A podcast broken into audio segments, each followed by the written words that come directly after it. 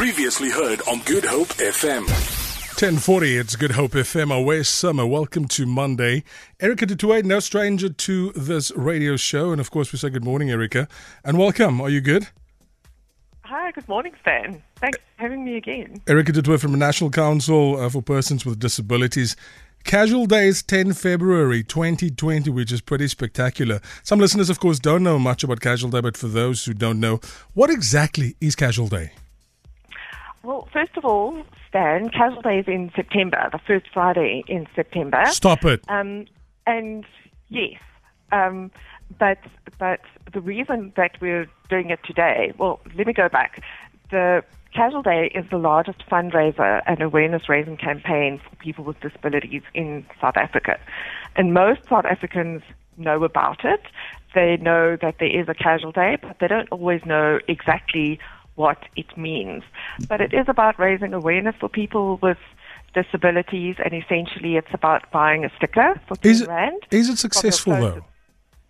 It's hugely successful. It's raised, I don't have the stats in front of me, but it's raised millions over the ah. years for people with disabilities. And the money goes to certain beneficiary organizations.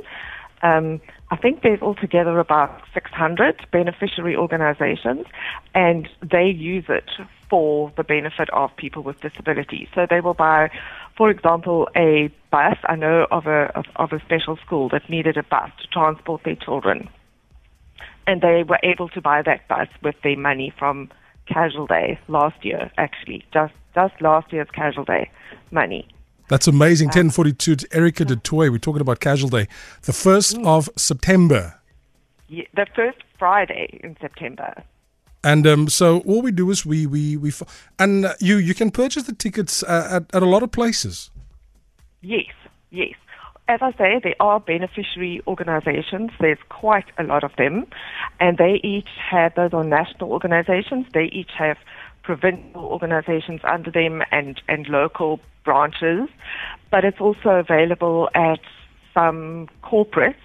I don't want to go into which corporates are are selling this year because they still have to be to be finalized.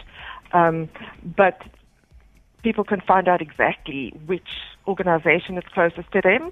Obviously, because I'm with the National Council and with the Provincial Association, the Western Cape Association for Persons with Disabilities here in Cape Town, I'm obviously going to say please come to us to buy your casual day stickers.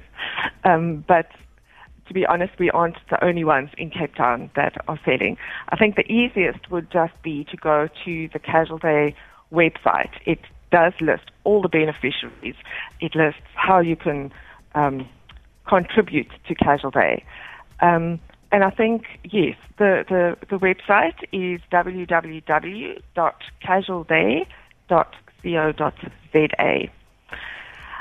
Amazing. Erica du Toit, how else can, can we get involved before, before we say goodbye to you?